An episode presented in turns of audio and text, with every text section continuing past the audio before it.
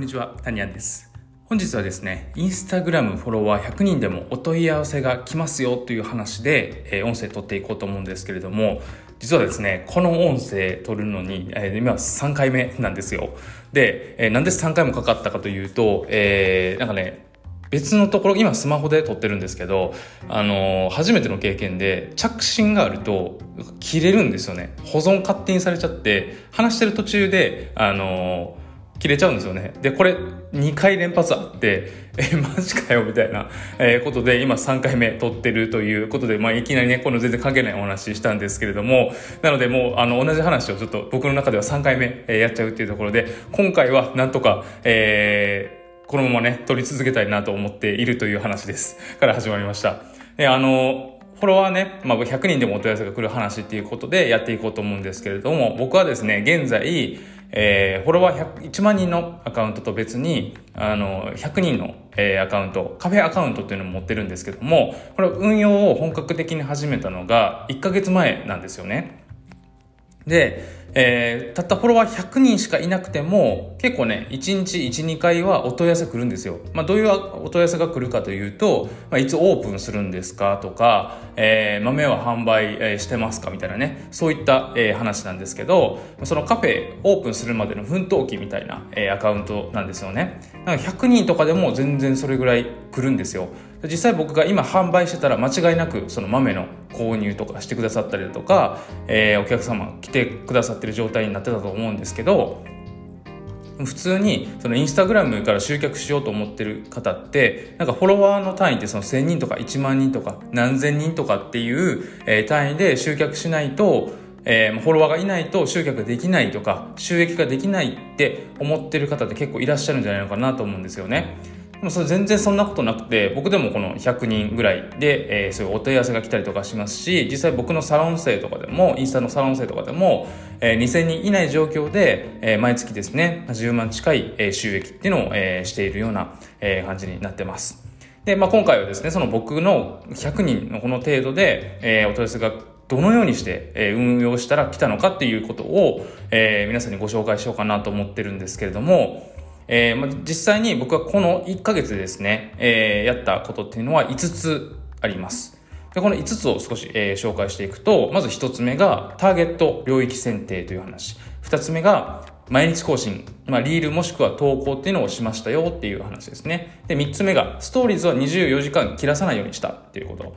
で、4つ目が内容を特化したという話。で、え5つ目、最後がハッシュタグボリューム検証というのをやったという、この5つを、え1ヶ月、まあ、やってましたという話なんですけど、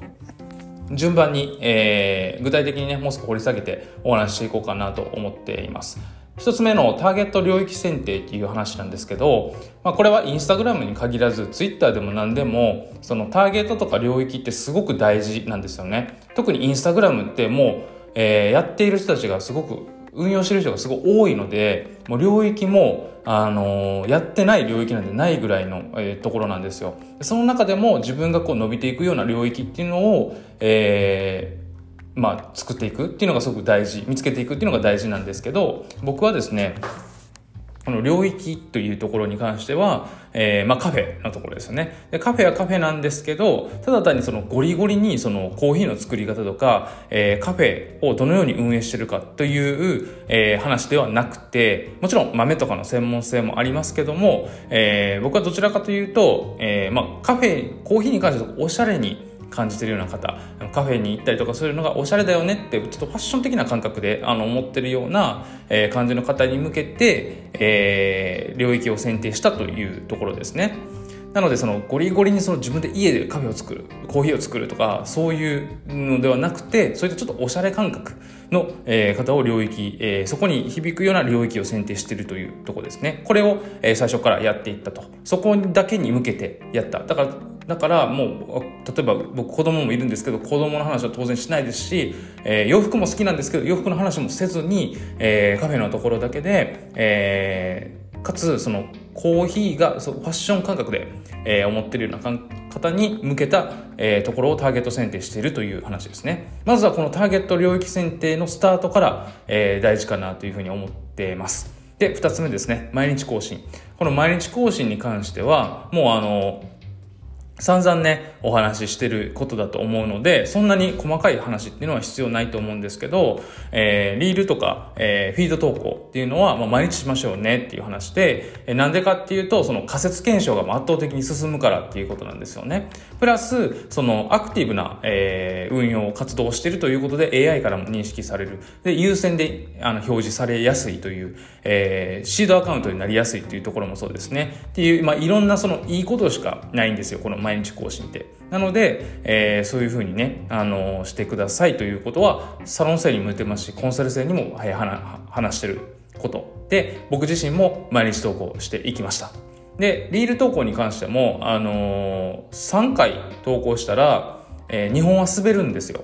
つまり、1本、3回に1本の再生回数が上がるような感じになってるんで、別に失敗してもいいんですよね。とにかく、その AI にそうやって認識してもらえるということと、あの、優先表示してもらえるように、あの、していくために、やっぱりこの毎日投稿ってすごく必須なので、検証もね、含めて、なのでやっていきましょうというとこなんですよ。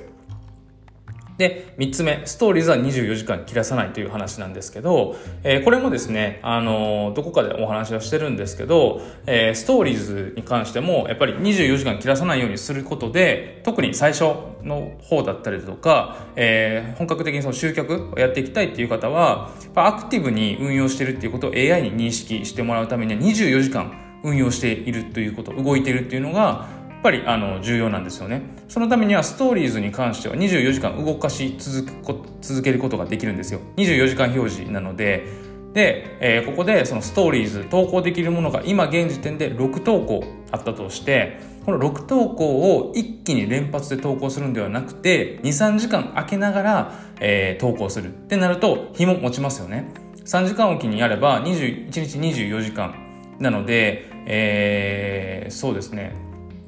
36912151818時間。約もう1日以上こうあの24時間で考えると、えー、持ってくるような状態になるので、えー、これをですねあのずっと運用していけばずっと24時間切れないわけですよ。この3時間おきにやっていくだけでずっと切れない。どんどんどんもちろん切れていくんですけど、連発で投稿するとやっぱり切れちゃいますよね。そこが終わっちゃったら。で、ネタもなくなるというふうになるんですけど、うまいことこういうふうにすることで、24時間切れないということで AI に認識してもらえる。プラス、あの、ストーリーズって、あの、上にこう4人、あの、表示されますよね。あれタップして、え見られれば見られるほど、その人とのエンゲージメントが高まってくるんで、その人にも優先表示されやすいんですよね。で、連発で投稿してしまうと、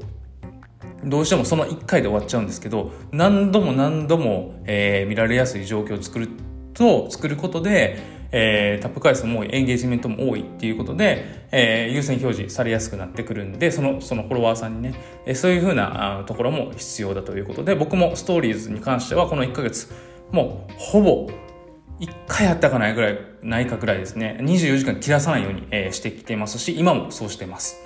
で、4つ目、内容とかですね。これに関しては先ほども少しお話ししたんですけど、もうカフェの話だけにしています。カフェ関連の話だけにしていて、えー、もちろん豆の話もしてます。で、えっ、ー、と、抽出とか、ちょっと専門性の高い話もしてます。で、少しこう、うん、まあ、コーヒー、カフェをファッション的な感覚で見れるような投稿もしてます。で、えカフェ巡りみたいなね、えこともやってるんですけど、なんせもうカフェに、コーヒーに特化したえー、内容しかやってないという話ですね。もう内容はやっぱり特化した方が伸びやすいですし、フォロワーさんも来やすい。どういうアカウントかっていうのがはっきり分かりやすいので、ターゲット領域選定ってする、領域選定するのと、えー、それと同じように内容もぶらさないように特化した内容で伸ばしていくっていうのがやっぱりすごく最初の方はいいので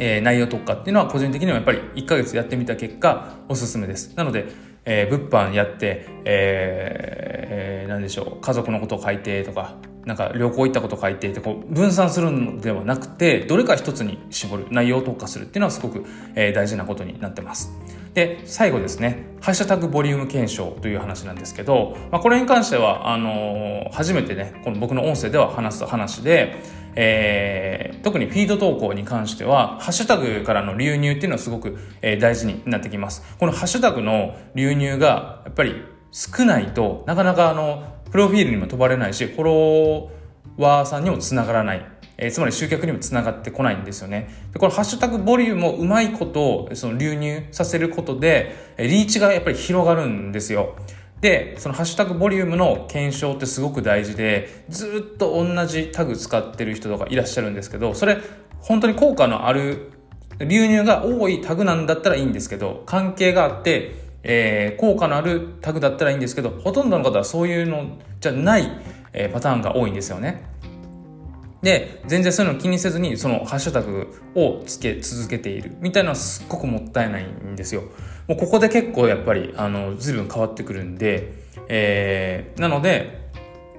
えー、まあ、ハッシュタグの検証っていうのは僕1ヶ月やってたんですけど、まあ、僕の中のおすすめっていうのは、えー、まず、その、数値的なところで言うと、ハッシュタグボリュームで言うと、だいたい1万から、えー、30万ぐらいまでのボリュームが、まず数値的なところで言うとおすすめです。で、えー、次にですね、あのー、特定のワードをつけるっていうのは、え、おすすめですね。あの、例えば僕カフェなんですけど、えー、なんでしょうね。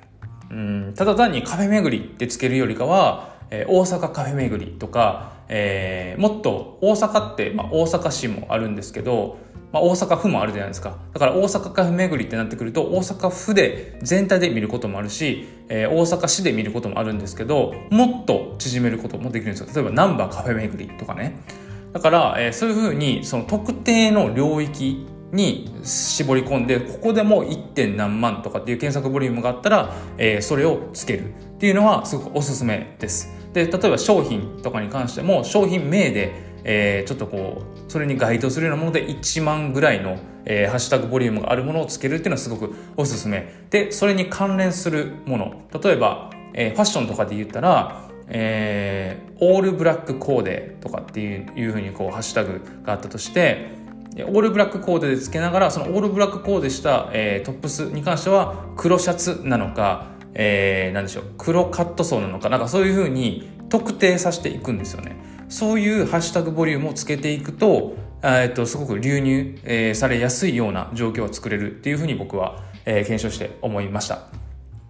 え、こんな感じでね、ちょっと、え、お話長くなったんですけれども、僕が、え、フォロワー100人に到達するまでにお問い合わせが、え、来た、え、話ということで、え、やってきたこと5つというのをお話しさせていただいたんですけれども、え、集客とか、え、考えている方っていうのは、え、少し参考にしてもらえばなと思います。今日はこんな感じで終わりたいと思います。